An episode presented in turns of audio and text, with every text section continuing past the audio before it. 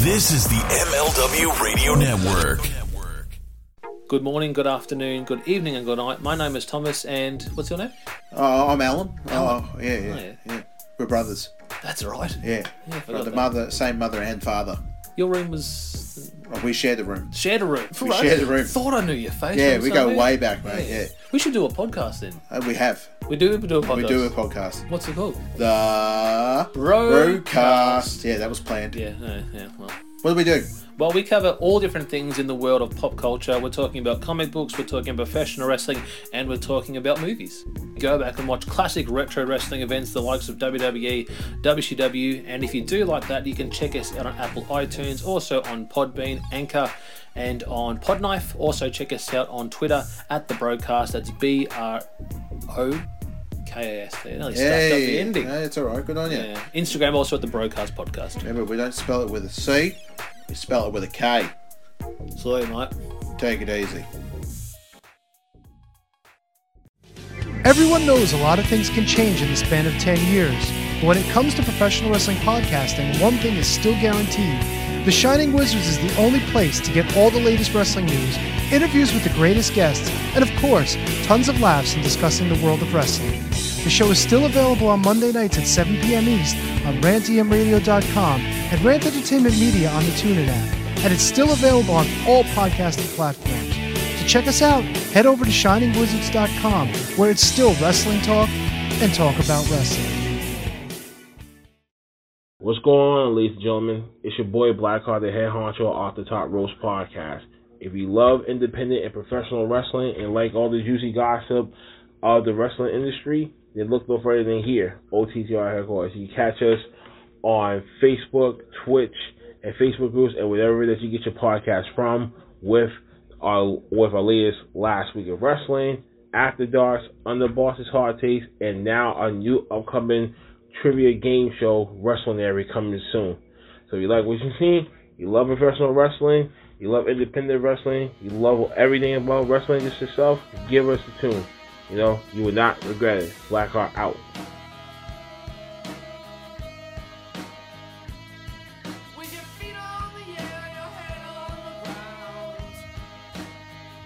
Welcome to another edition of the Freeland 5. I am your host, Mike Freeland.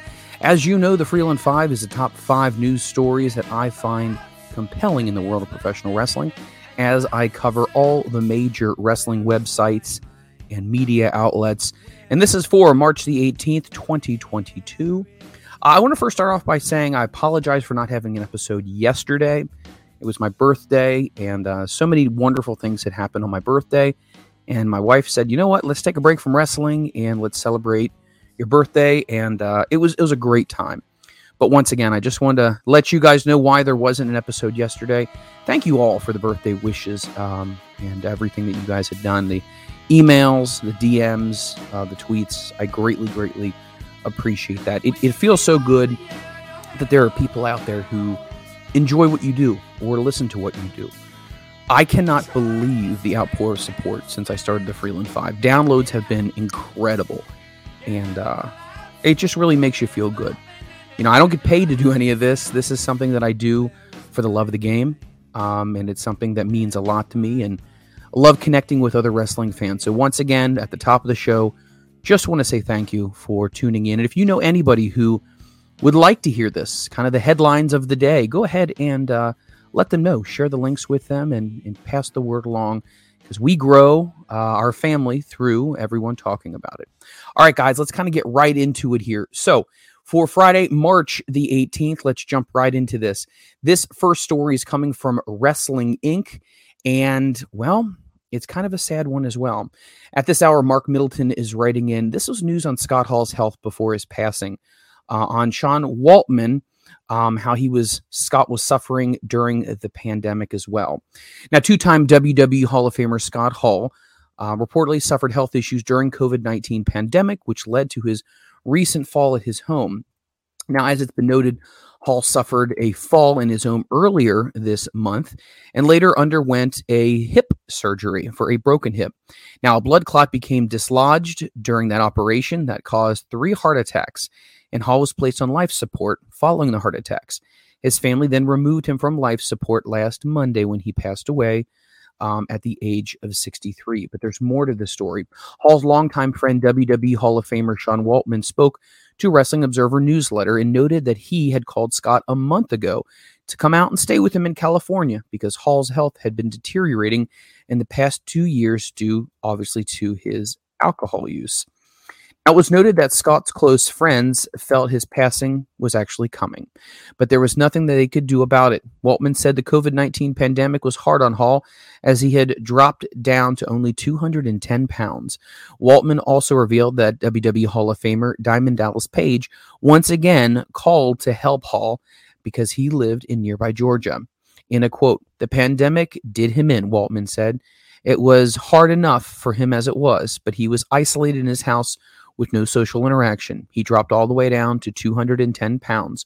We called Dally and we all went over. It was really bad. Re- regarding the recent fall, Hall broke his hip and was unable to move, and he reportedly was laying on the ground, unable to get to the phone for a period of time. It was also noted that Hall laid on the ground for a few days before friends told DDP to check on him since they hadn't been able to get in contact with him.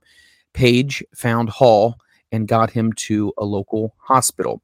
Now, Hall was said to be in bad shape the night before the NWO's WWE Hall of Fame induction, even last year. He reportedly passed out in a bar the night before the induction, but no sold it the next night at the ceremony. He was also in rough shape at the appearance at the late 2021 at the Stockton Comic Con, and he had missed his bookings as of late. It was believed by many that Hall had been working through his drinking issues, thanks to Page, and that he had kicked the issue and things were turning around. However, Waltman noted that there were times where he was at least close to being in that case, but things really got bad over the last two years.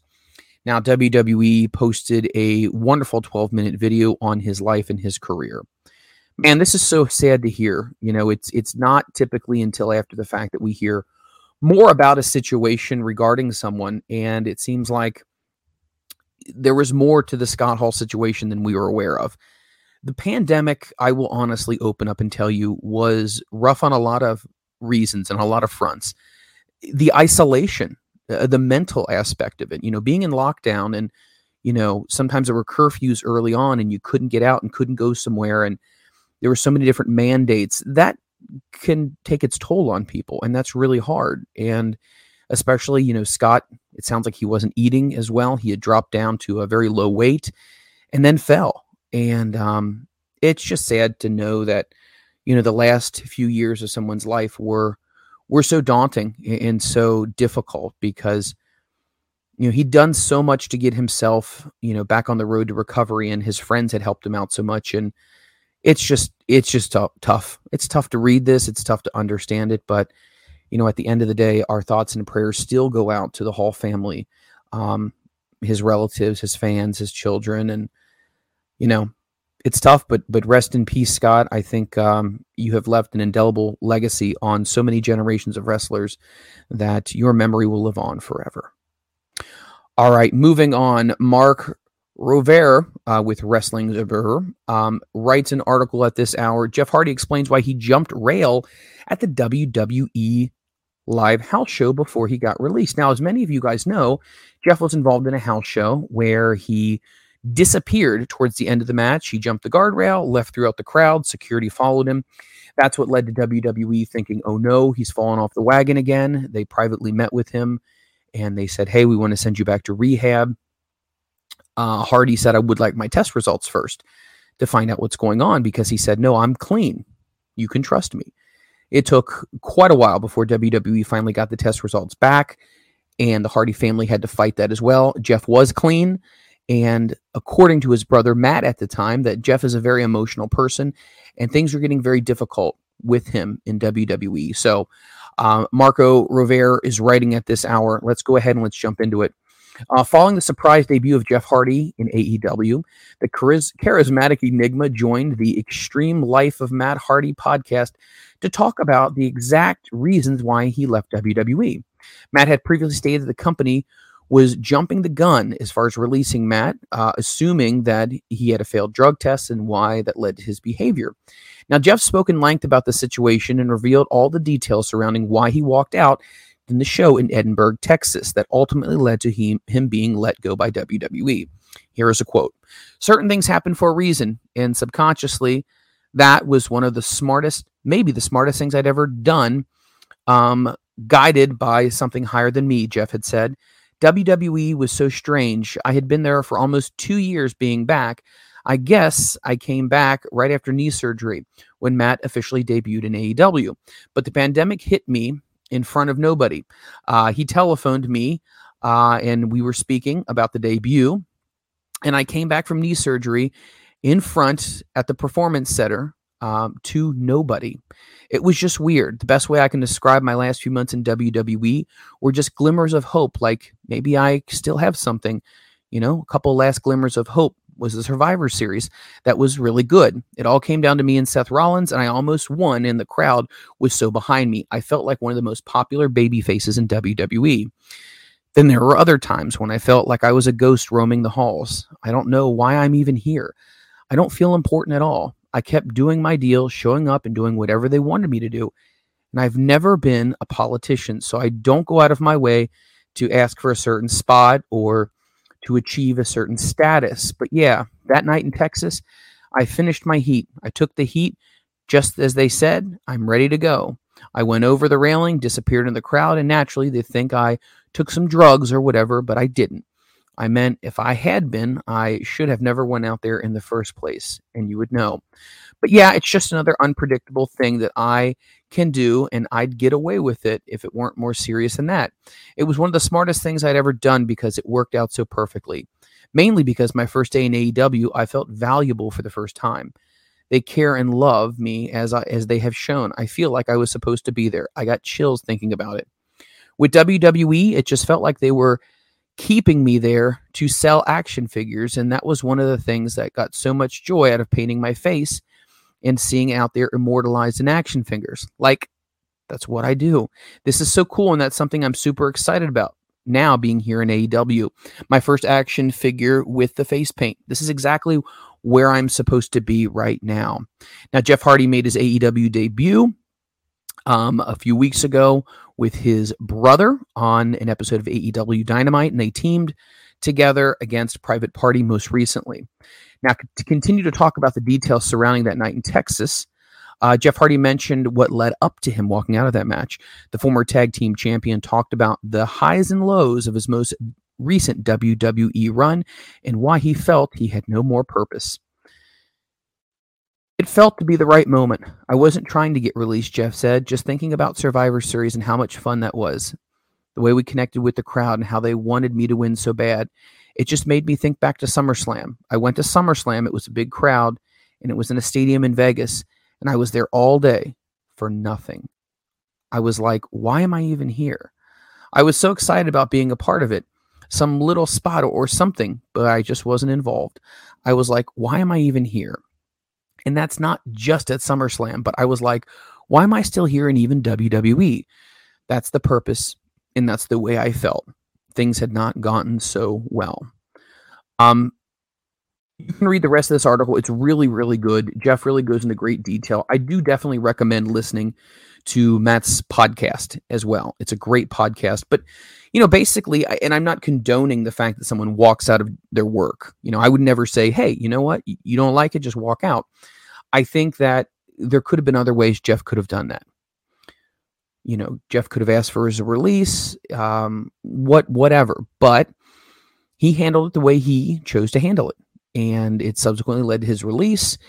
And I can't speak for the culture of WWE. Never been there. I don't know, but I have heard through many people that it isn't always the greatest place on earth to be and people associate WWE with oh you made it to the big leagues you know this is the the New York Yankees of pro wrestling this is the top of the top the Patriots of pro wrestling and yes WWE does have the moniker and the history and the prestige but once again it's not the same for everybody and not everybody uh, it appears gets treated the same way um so very very interesting with that article. Once again, we hope that that Jeff is happy now and he's in a good place. Let's go ahead and let's jump to this one. This one is written by Matthew Wilkinson at this hour. Once again from Wrestling Inc. The Briscoes won a match against WWE, the Usos. Hmm. What's happening with that? The Briscoes recently spoke with the Battleground podcast, in which the tag team they would most like to face in the future. Now, of course, most fans were hoping they would want to compete against FTR on that same stage. However, it remains to be seen whether or not that match will ever take place at this point.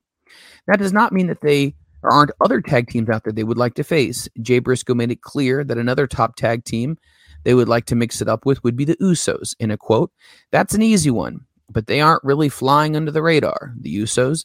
Jay Briscoe spoke about how the Usos are similar to them as they're both being brothers in a tag team. They also gave WWE SmackDown Tag Team Champions credit for their in ring work, believing it would be an honor to face them.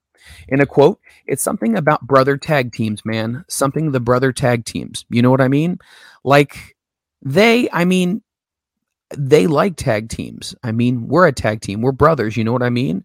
When you got a brother tag team, I feel like it's a lot different, a different wavelength. You know what I mean? Jimmy and Jey Uso, uh, they know exactly what they're doing in the ring. They've been doing it for a long time, and it would be honor to wrestle the Usos. Now, right now, the Briscoes are holding on that the Ring of Honor Tag Team Championships will still become something of notoriety. However, it's unknown what the future in regards to the company is uh, now that Tony Khan has officially taken them over. They will be defending their titles at Supercard of Honor during WrestleMania weekend when the company returns uh, against some unknown opponents at this time. So we talked about this on a previous episode of the Five. You know, Tony Khan, it seems like, would like to bring the Briscoes in, especially since he purchased Ring of Honor. However, uh, Warner Media executives are going back to a tweet that came out, and Jay Briscoe had made a comment, a homophobic comment, and he later apologized emphatically for it. And even to this day, almost 10 years later, he said it was immature, it was wrong, it was stupid and I apologize for it, you know, and I realize my my wrongs. Now some people may look at that and say, well, he's just doing it because he got caught or he's just doing it because you know he wants his career to continue. Once again, I don't think someone's going to go out of their way at this point in time to to show contrition and to really you know open their heart out like this and apologize and i believe he sentimentally i, I believe he means it um and we're just going to have to find out whether we're you know executives feel comfortable or not uh, letting them even come in. I know Tony Khan obviously has bought Ring of Honor, so they will definitely be part of the Ring of Honor brand if Tony wants that. But they still need TV deals and what's going to happen with that. So we're not really 100% sure. Uh, let's go ahead to another article written by Wrestling Inc. at this hour. This is written by Eric Mutter. ECW and NWA's Pat Kennedy, also known as Simon Diamond, suffers a stroke. So, Pat Kennedy, best known for wrestling fans as former ECW and Impact Wrestling star Simon Diamond, had a health scare this past week. According to PW Insider, Kenney, who currently serves as the NWA's Director of Talent Relations, suffered what he described as a mild stroke this past Friday, forcing him to be hospitalized. Now, PW Insider noted that Kenney was released from the hospital this past Wednesday, but that he is suffering from impaired vision and he is expected to have a long recovery period ahead of him. As such, Kenney will miss the weekend's NWA Crockett Cup events taking place in Nashville, Tennessee. PW Insider also reported that Kyle Davis will assume Kenney's duties until he comes back. Now, originally in his career, he started out as Lance Diamond. Kenney took the Simon Diamond persona when he joined ECW in 1998. He remained with the promotion until they closed their doors in 2001. Simon Diamond was best known during his time with his partners Johnny Swinger and later with CW Anderson, who he continued to tag team with after ECW had ended. Former ECW um, Following ECW, Kenney had notable runs in the early incarnation of MLW, where he and Anderson won the MLW Global Tag Team Tournament and Global Tag Team Champions. In 2002, he won the NW World Tag Team Champions. In August of 2003, holding the belts for three months before dropping them to 3Live Kru, which was BG James, Konnan, and Ron the Truth Killings. Now, working under both Simon Diamond and his real name, Kenney connected uh, continued to work with Impact mid card talent before later transitioning to a backstage role in 2006. He would continue to wrestle until late until late March uh, of 2010, teaming with Swinger and Kid Cash and losing efforts against the FBI, which was uh, Little Guido, uh, Tony Luke, and Tracy Smothers at TNA Hardcore Justice. So our thoughts and prayers go out to Simon Diamond as well. Um, you know, like I, we've talked about this so many times. It's so hard to to see the people that we we watched um, going through these health injuries and, and health scares, and you know, it's just.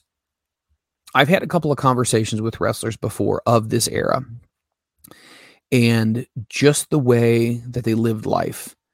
Um, it's just the way it is. I mean, different generations of wrestlers handle things differently. If we look back into, you know, the 60s and 70s, I think there was a lot of times when it was just the wear and tear on the body. You know, a lot of wrestlers said they would, you know, go back and just relax in their hotel rooms. The 80s, the 90s, obviously, um, as we know, it's been documented. Drugs and alcohol were a big thing. Um, and then in the 2000s, I feel like when WWE started talking about, you know, introducing the wellness policy, I think things started to change. Uh, the steroid use had obviously gone down. Um, and then obviously with the new group of talent that's come in, those things really aren't as a parent or even existent at all now. Uh, it's the video games, it's the cell phones, it's the social media. But uh, you know, I'm not saying by any means that Simon Diamond engaged in any of this stuff because I don't believe he did. I think he was someone who was big into his fitness and whatnot. But I still think the the rigors of just pro wrestling itself uh, takes a toll on your body, and no matter what you do, the world of athletics is going to tear you down at some point. And there's also a lot of stress as well. And I think that sometimes all of that combined and the pressures and you know needing to make money to su- support your family that's tough. And you know i'm not making any excuses for anybody but it's it's definitely a difficult difficult thing. All right so um another story that i found really interesting this is on e-wrestling news definitely follow e-wrestling news. This is thomas lawson he's writing at this hour um, that aew commentator announces his return to rehab for alcohol problems AEW Spanish commentator Ricardo Rodriguez has said he's returning to rehab to deal with his alcohol abuse problems. In 2020, Rodriguez entered rehab and has been open in discussing his problems with alcohol. In a recent tweet, Ricardo revealed that he is once again going to seek treatment to deal with his issue. In his tweet, it says, I fell. I'm heading back to rehab. I'm pulling from all bookings until further notice. Now, before signing with AEW, Rodriguez was best known for his time in WWE as a ring announcer and a wrestler. So we all wish him the very best. It is not easy at all, but I think nowadays being able to openly discuss things as far as struggles is different than what it was 20 years ago, 10 years ago, and even maybe even five years ago. So I feel really hopeful that he's going to do well. And once again, nothing but thoughts and prayers go out to him. Uh, let's go ahead and let's give you an update on the greatest bout machine, Kenny Omega. I, I, say that knowing some people will probably roll their eyes when I say that. You know, I'm a Kenny fan. Um, this is coming from e wrestling news as well. This is Steph- Stefano Briganti, uh, great, great writer. Kenny Omega hasn't wrestled since dropping the AEW World Championship to Adam Hangman Page on November 13th at Full Gear. And now Here's an update on his injuries. The Wrestling Observer is reporting that the Canadian wrestler is recovering from arthroscopic knee surgery, something that will take around 10 weeks to fully recover from. At the end of March, Omega will have another surgery for a sports hernia. Um, once again, with two months being listed as the recovery time for that as well. Now, on top of that, there are other issues that Omega wants to adjust before he makes his return to wrestling. Um, in the past, he said that he had been suffering from vertigo, specifically all the way since 2018. That was before he became the IWGP World Heavyweight Champion. Omega has definitely de- dealt with a handful of injuries just because of the style that he chooses to wrestle with. So many people are out here supporting Omega. So many people want to see Kenny back. Uh, many had hoped he'd be back in February this year. Uh, it looks like it's still going to require a lot more time. AEW, when reached, said that they don't have a specific timetable for when Kenny will return. All right, let's break this down here. So we are March the 18th right now. If it's going to take 10 weeks, so let's just basically say another two months March, April, April to May. Now you're looking at mid May. And then obviously he has to have the hernia surgery, which is going to take another couple of months. July, August, I would say most likely. And then if he's still dealing with the vertigo, I would say this fall we could expect to see him back. I'm going to say somewhere around September, mid September would probably be the earliest that I would expect to see Kenny Omega back. Many people uh, believe that AEW's roster is so deep right now that it is allowing Kenny to be able to take this necessary time off and, um, you know, be able to enjoy resting and not having to worry as much. All right, let's move on to another article. Once again, this is written by Andrew Ravens from E Wrestling News. Uh, Tony Khan explains why Ring of Honor Supercard will take place despite being against AEW Rampage. Hmm. Now, the Ring of Honor Super Card was announced for April 1st, which is during WrestleMania weekend, before Tony bought the company earlier this month. Now, although the Ring of Honor show will end up going head to head with Rampage on that night, which is a Friday night, Khan stated during the appearance on Busted Open Radio that he won't pull the Ring of Honor show as the fans have already bought tickets for the show. Here's a quote by Tony It wouldn't have been my first choice for scheduling necessarily. In two weeks, it will be a crowded Friday of wrestling.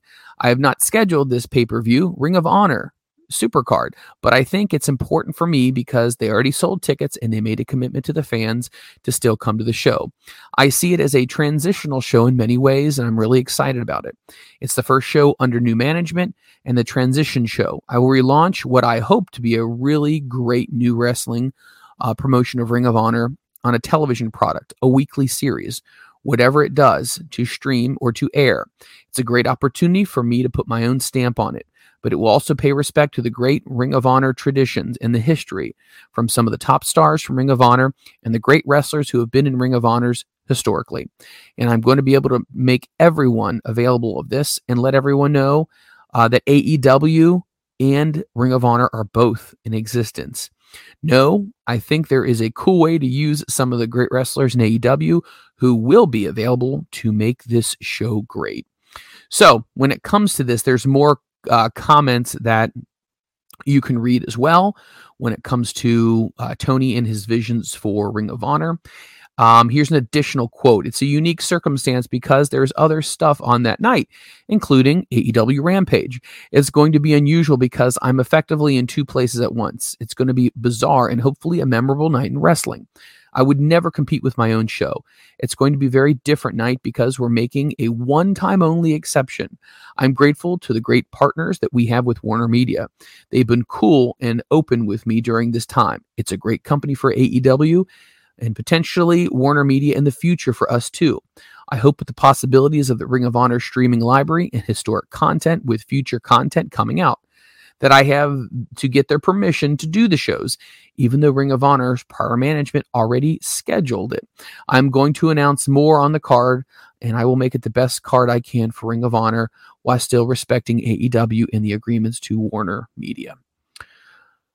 I mean, Tony was really put in a difficult situation here. You can't really blame Tony because the card was already announced and people had already bought tickets and this was their big return and it just happens that rampage is on friday nights and it's i don't think it's necessarily anybody's fault with any of this. I think tony there's a lot more to tony than i think people realize. He's very impassioned. He's a workaholic definitely. And i have people in my family who are workaholics. Um it's it they just their motor doesn't stop it does not matter whatsoever they just keep keep keep keep going um yeah. So I feel like Tony's going to do the best job he can right now. But once again, unfortunately, he can only do so much, and only so much is in his control. So very interesting with that. All right, coming in at this hour, WWE news here. WWE announces three more matches for tonight's SmackDown. This is coming from Andrew Ravens with E Wrestling as well. WWE invades the Spectrum Center in Charlotte, North Carolina for tonight's episode of SmackDown. Now, WWE SmackDown preview article on the website is now advertising the following Sasha Banks and Naomi versus Rhea Ripley and Liv Morgan, Ridge Holland versus Kofi Kingston. Drew McIntyre and the Viking Raiders versus Happy Corbin, Madcap Moss, and Jinder Mahal in a six man tag. And Brock Lesnar and Roman Reigns will also collide. So if you have a chance and you are going to be available, or maybe you can set your DVR, those are the matches that are scheduled for tonight's SmackDown. It should be a really, really good one. WWE news continuing at this hour. Andrew Ravens is reporting WWE is advertising a surprise guest for WrestleMania 38 weekend superstar panel. Now, WWE confirmed today that the Superstore access will be available during WrestleMania 38 weekend. They issued this following statement Superstore Access, the most stupendous superstore in history and WrestleMania panel, will have an intimate live show featuring your favorite WWE superstars and legends. They will all be talking over um, at the Kay Bailey Hutchison Convention Center in Dallas on Thursday, March 31st to Monday, April 4th. At Superstore Access, members of the WWE universe can shop the biggest collection of WrestleMania merchandise ever, relive WWE historical moments, and curate uh, multiple memorable displays with WWE themed items. Um, on the Rob Schamberger Art Gallery and live paintings, and have the opportunity to purchase tickets to premium experiences within the store. Now, the WrestleMania panel is your chance to hear behind the scenes stories from your favorite WWE superstars and legends in an intimate live setting. Witness superstars and legends of the Squared Circle go into detail on important moments, matches, and memories from their WWE history. This brand new event is a must attend for any fan heading to Dallas for WrestleMania weekend. So, this is going to be a, uh, a store that people can go to, more of an experience. So, we told you where it's going to be. Here are the hours for operation for the store. Thursday, March 31st, noon to midnight. Friday, April 1st, 9 a.m. to 1 a.m. Saturday, uh, Sunday, and Monday, 9 a.m. to 1 a.m. Uh, general access for admission is going to be $10. So, what this does is Superstore Access general admission tickets include unlimited entries into the Superstore for all five days, Thursday through Monday, access to free activities with Footprint, ability to purchase premium experiences within the footprint and tickets to the experiences that will be sold inside the superstore as well. Obviously, taxes uh, and fees are included. Now, premium uh, experiences do include the Undertaker's Graveyard, Alexa's Playground, the Miz TV set, the RKO, I'm sorry, the KO show set, superstar entrances, call a match presented by Snickers, autograph and photo opportunities with WWE superstars and legends. General admission ticket is required to purchase that. WrestleMania panel, if you want to participate in that, it runs anywhere from fifty to one hundred and fifty dollars. So I could go on and on and on about all of this, but you can find all this information on E Wrestling News. It's a great article that is uh, written by Andrew Ravens. The title is WWE Advertising Special Guest from WrestleMania 38 Weekend Superstar Panel. I've been to a WrestleMania. They are, without a shadow of a doubt, one of the coolest experiences that I've ever had a, a part of. And I took in the full thing. Uh, we had the Hall of Fame. We had the the biceps and, and muscle brunch, whatever you want to refer to it as. WrestleMania itself, and uh, it was really cool. Now it's not cheap, so keep in mind if you're going to do this, uh, you're definitely going to drop a dime on this. All right. So let's go on to some more news. This is from the Wrestling Observer. I think this is an interesting article. Claudio Castagnoli files for trademark for CSRO. Now, the 41 year old recently departed WWE this February after his contract expired. Now, Claudio, also known as Cesaro in WWE, had filed for the trademark. The trademark was filed on March the 14th and is good for services related to pro wrestling, merchandise, and coffee products? Yep, that's what it says. So, in a reference to the Swiss flag, the trademark includes a crossover um, on the CSRO. Now, Castagnoli departed WWE last month after his contract expired. He'd been with the company since 2011. It was reported by the Wrestling Observer that he had been looking to leave or wasn't looking to leave WWE, but he didn't like the contract extension that was officially offered to him. Now, Cesaro uh, contract expired, and the two sides were in talks about a new deal but couldn't come to terms.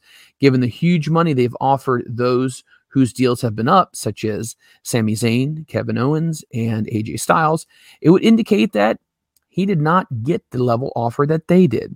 He also had gotten uh, a backdoor offer from AEW as he was in the middle of negotiating, and that was what Dave Meltzer had written. Um, it was more of a WWE decision that Cesaro's that than a Cesaro's decision in the sense that he wasn't looking to leave and go anywhere else. But AEW made him an offer. He was free to go and leave immediately.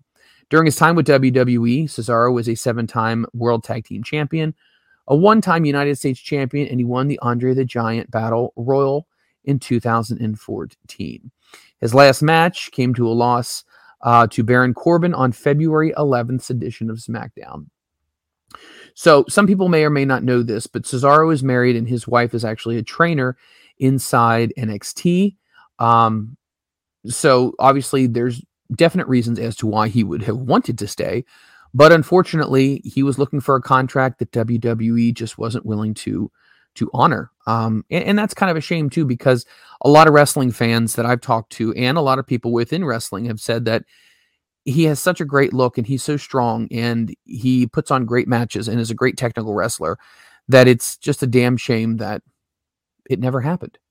It never, never happened for him. Um, let's go ahead and let's move on here. Let's talk about some of the things that happened uh, this past week on AEW Dynamite. I think the most notable one was the incredible match that was had between Dr. Britt Baker, DMD, and the challenger Thunder Rosa, obviously from her hometown uh, in San Antonio, Texas, where she prevailed in a steel cage match and is the new AEW Women's Champion. A very emotional Thunder Rosa uh, shared her victory with others from Mission Pro Wrestling who are around ringside. I'm so happy personally for Thunder Rosa. The things that she does for women's wrestling is huge. And we often talk about this. We talk about you know what Gail Kim has done with TNA slash Impact, which was huge. What Trish Stratus and Mickie James had done with WWE, even before um, the Flairs and the Becky Lynches and the Bianca Belairs. You know, there's people that were paving the way way before any of that happened. And she has been one of those people who've been such a driving force in women's wrestling. And I got nothing but respect for not only her, but all the incredible people who work at Mission Pro Wrestling. It is, um, it's incredible. It really is. It's a great promotion with great dedicated people, and um, I wish them nothing but continued success in everything that they choose to do. Because, man, wrestling is is such a, a cutthroat industry. But when you see people who are wanting to work together and wanting to see the success of other people, I think that's what really what defines who you are as an individual. And um, yeah, I like it. I like it. I like it. I like it. So let's go ahead and let's make some other news here. This is Thomas Lawson. This is more AEW news. Adam Page responds to claims that Joey Janela is dangerous to work with in the ring. Now, as many of you may have read on social media and on other wrestling websites, uh, AEW has decided not to renew Joey Janela's contract after it expires. Now, Janela has come out and put a spin on this and said that he has chosen not to re sign with AEW, which is not the case. The contract will officially expire. Uh, Tony Khan and AEW officials have chosen not to pick up the option, and that will be that. Now, Janela has gone on social media saying that he's happy that he's going back to the Indies where he is going to be able to work, make money, and do what he does best.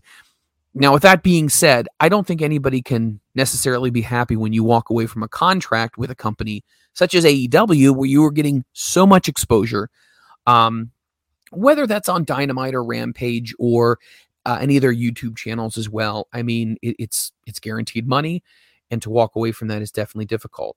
However, Thomas Lawson um, from E Wrestling News is reporting this AEW World Champion Hangman Adam Page had said this about Joey Janela nothing but love and respect for Joey Janela after.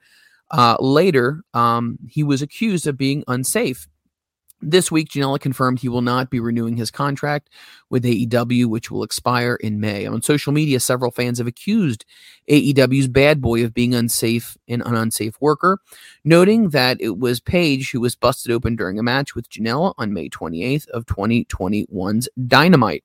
It was also noted that several other fans noticed that Uh, Janela had some other unsafe matches as well. However, Hangman Page says, nope, that's not the case. He did not feel that he was irresponsible in the ring at all. What are your thoughts? Um, I, I definitely think Adam Page would not say something unless he genuinely meant it. Then again, Adam Page is a classy guy from everything that I've been told from people. So I don't think he's going to go out of his way to bury anyone or to hurt their um, their their business or hurt them from being booked anywhere. But so many people had also compared Joey Janela to Nia Jax, basically saying that his style just wasn't working and that he was not really an asset to the company on many different levels. You know, the, the phrase indie-rific had been used on many occasions when it came to Joey Janela, that he never really adapted to what TV wrestling was or understood the differences between that and the way you have to perform when you're working for a major company. All right. So, what are your thoughts on Joey Janela? Are you a fan of Joey Janela? Are you not? Uh, love to know what your thoughts are with that. Love to know what your thoughts are with Thunder Rosa winning the women's championship. I think a lot of us understood that it was probably going to happen at some point, meaning Thunder Rosa was going to win. She had great matches with Britt Baker, but Britt has really been carrying the flag for a long time. Wouldn't surprise me if Britt decided to take a little bit of time off right now, let Rosa kind of carry the flag and continue on. Personally, I think this would definitely lead to Britt having a feud with either Jamie Hayter, uh, which I think would be great. Uh, I think Jamie Hayter would be a great opponent um, against Thunder Rosa. I think Shida, who has changed a lot in a lot of ways, I think she's going to have some great matches with the women in that division as well. I love the direction Leyla Hirsch is going in. She's really kind of changed her gimmick. She's changed her attitude. I love it. Uh, hopefully, you guys saw the tease on Dynamite that uh, the alien Kris Statlander was wiping off her makeup, taking her contacts out. So, there's going to be a character change with Statlander as well. I think that would be interesting to see. So, there's so many different moving parts. Where's Ruby Riott been, or Ruby Soho, as we call her now in AEW? Where has she been recently? I mean, we haven't seen her on major programming. Love to see more of that as well. So, a lot of moving uh, parts here, but I think the women's division is really, really coming along in AEW. You know, it used to be looked at as one of their weaker elements, but I think now, I think with some more experience and veteran wrestlers coming in there working with some of the younger talent, I think things are just going to get better and better and better. So, that is what my thoughts are with that. Hit me up on social media. Let me know what your thoughts are on any of these topics. Hit me up. I am at Mike Freeland, M I K E F R E L A N D. Would love to know what you think on any of these topics and maybe if there's something that I haven't touched upon that you're like, yeah, I really would love to to know a little bit more about that. Can you touch upon this in your next episode? All right, moving on. Let's talk about some more news here. Matthew Wilkinson from Wrestling Inc. is reporting that it sounds more and more like New Japan Pro Wrestling is open to conducting a super show with AEW. Uh, once again, this is Matthew Wilkinson writing in. Doc Gallows and Rocky Romero spoke with Wrestling Inc. manager, editor Nick Hausman uh, earlier to talk about more about the Forbidden Door. Now, Gallows believes it has made things really exciting within the sports of professional wrestling and pointed out that he and Karl Anderson want to take over the Bullet Club once again. Here's a quote I think that ever since this happened, I don't know if I have ever been allowed to really talk about it, he said. Now the forbidden door has been opened and the world has started to open back up again. It's really exciting for us. It was really cool to see the resur- resurgence in Los Angeles and establish the Good Brothers dominance as our plans continue to come to fruition. Our current long term plan is to take over the Bullet Club. Chicago is one of the greatest places and the greatest wrestling markets in the country, one of the loudest cities that there are. So it takes a lot for the machine gun and I to get our blood boiling these days, but we are super pumped to be in the Windy City for the first time ever representing New Japan Pro Wrestling. Now, both men also discussed the possibility of the Bullet Club in AEW. We saw Jay, and he was in AEW, and he was mixing it up with Adam Cole and getting into all of that, said Rocky Romero. We just have to take our time and we have to let our stories play out, Gallows told Hausman. Rocky Romero also spoke about the potential of an AEW New Japan Super Show. He admits knowing that the fans want to see it. However, he stressed the logistics of it aren't exactly that easy. In a quote, I mean, everything is possible for sure, Romero says. I know that's what the fans want, he stated. It's definitely still really difficult for us to be do, doing two brands touring at two separate times in two different countries. We've got to get our US touring brand and the Japanese touring brand, which is constantly touring. It's hard to get the logics uh, together, but if AEW is open to doing it, I think New Japan would be open to talk about it as well. All right, great article here. You can read it in its entirety. Nick Hausman does a great interview. Um, Matthew Wilkinson does a great article with this as well. What's your thoughts? Uh, I know as a wrestling fan, so many people know that you know there was a relationship between Ring of Honor and New Japan Pro Wrestling. There have been people who've come over from New Japan into AEW. There's there's no feeling, at least in my thoughts, that this couldn't happen. But once again, I think logistics are a big deal. And if the logistics can work out, I think people would love it. However, a lot of great points were brought up. I mean, wrestlers are touring. They already have cities booked. They already have dates booked. AEW has venues booked for their upcoming pay per views. Um, where do you fit all of this in? You know, this has to be something that's planned at least I would say at least six months to a year down the road where you can actually say, okay, before we put any other plans in place for these locations, let's make sure we do this and then we base everything around it. So we shall see what happens on this. Um, let's go ahead and let's talk a little more Kenny Omega. Why? Why not? Marc Middleton is also writing AEW console video game updates, and a story mode for it has also been confirmed. Now, details, details are being released on the much anticipated AEW console video game. A new report from Fightful Select notes that there will be a story mode for the game and that some of the AEW wrestlers are giving input into the game's storylines. It was also noted that several members of Yuke's team that helped create the popular Raw vs. SmackDown video game are also going to be a part of the story mode process. While Yuke's is unknown to be the developer of the AEW game, no publisher has yet been announced. It's believed that once a publisher is confirmed, there will be more information released uh, on this. Yuke's is happy uh, to be a part of this, and they are the developer of the video game. Now, Kenny Omega is also said to be determined to make this AEW video game console a success. And the word is he understands how integral all great showings could be.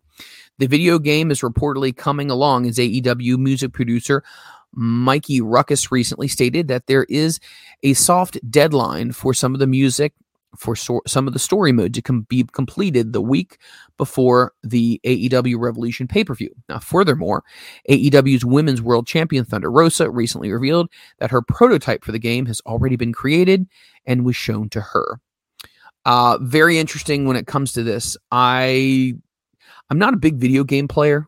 I'll be honest with you, but it's one of those things that does intrigue me because this could be a big revenue source for AEW this could be something that really has them step out again and take that next step into a world that they haven't been a part of yet. I mean, TNA and Impact Wrestling had a video game, which I think definitely helped them. And with WWE being so dominant in the wrestling video game world, I think AEW having something competitive like this is definitely going to be something that's going to help them. It's going to get them more exposure. It's probably going to introduce them to more casual wrestling fans, people who are more gamers than they are, um, you know, wrestling novices. But I think this is going to be a good thing for them. It's going to allow them to have greater exposure and hopefully introduce more people to the AEW brand as well. All right. That is going to do it for this episode of the Freeland Five. Please let me know your thoughts on the stories. You can hit me up on social media. I'm at Mike, M I K E, Freeland, F R E L A N D. Remember, each and every Tuesday night, we are live on Twitch, twitch.tv slash forward slash FRM pod. Um, we are live and uh, you can join in on the chat. Let us know what your questions are. Join our panel, and you can even call our hotline, which we take phone calls as well. Remember, the Front Row Material Podcast. Wow, I'm delayed here. The Front Row Material Podcast, the audio version drops each and every Friday. It'll be dropping today, along with the Future Stars Now uh, audio version of the podcast. That'll drop today as well. So you'll have multiple uh, Front Row Material branded products to listen to. Remember, if you know anybody who loves pro wrestling and loves listening to news stories, interviews, highlights, panels, all of that kind of stuff, please let them know hey, you might want to listen to these guys. Or if you do listen, thank you so much for listening. Uh, we greatly appreciate you more than you'll ever know. Downloads have been great. The response to the Freeland 5 has been great. And uh, once again, I do it for the love of the game. I'm not getting rich off of this. In fact, I'm probably spending money to do this. All right, guys, that's going to do it. Hope you guys have a great weekend. I will touch base with you back on Monday. For now, this has been the Freeland 5.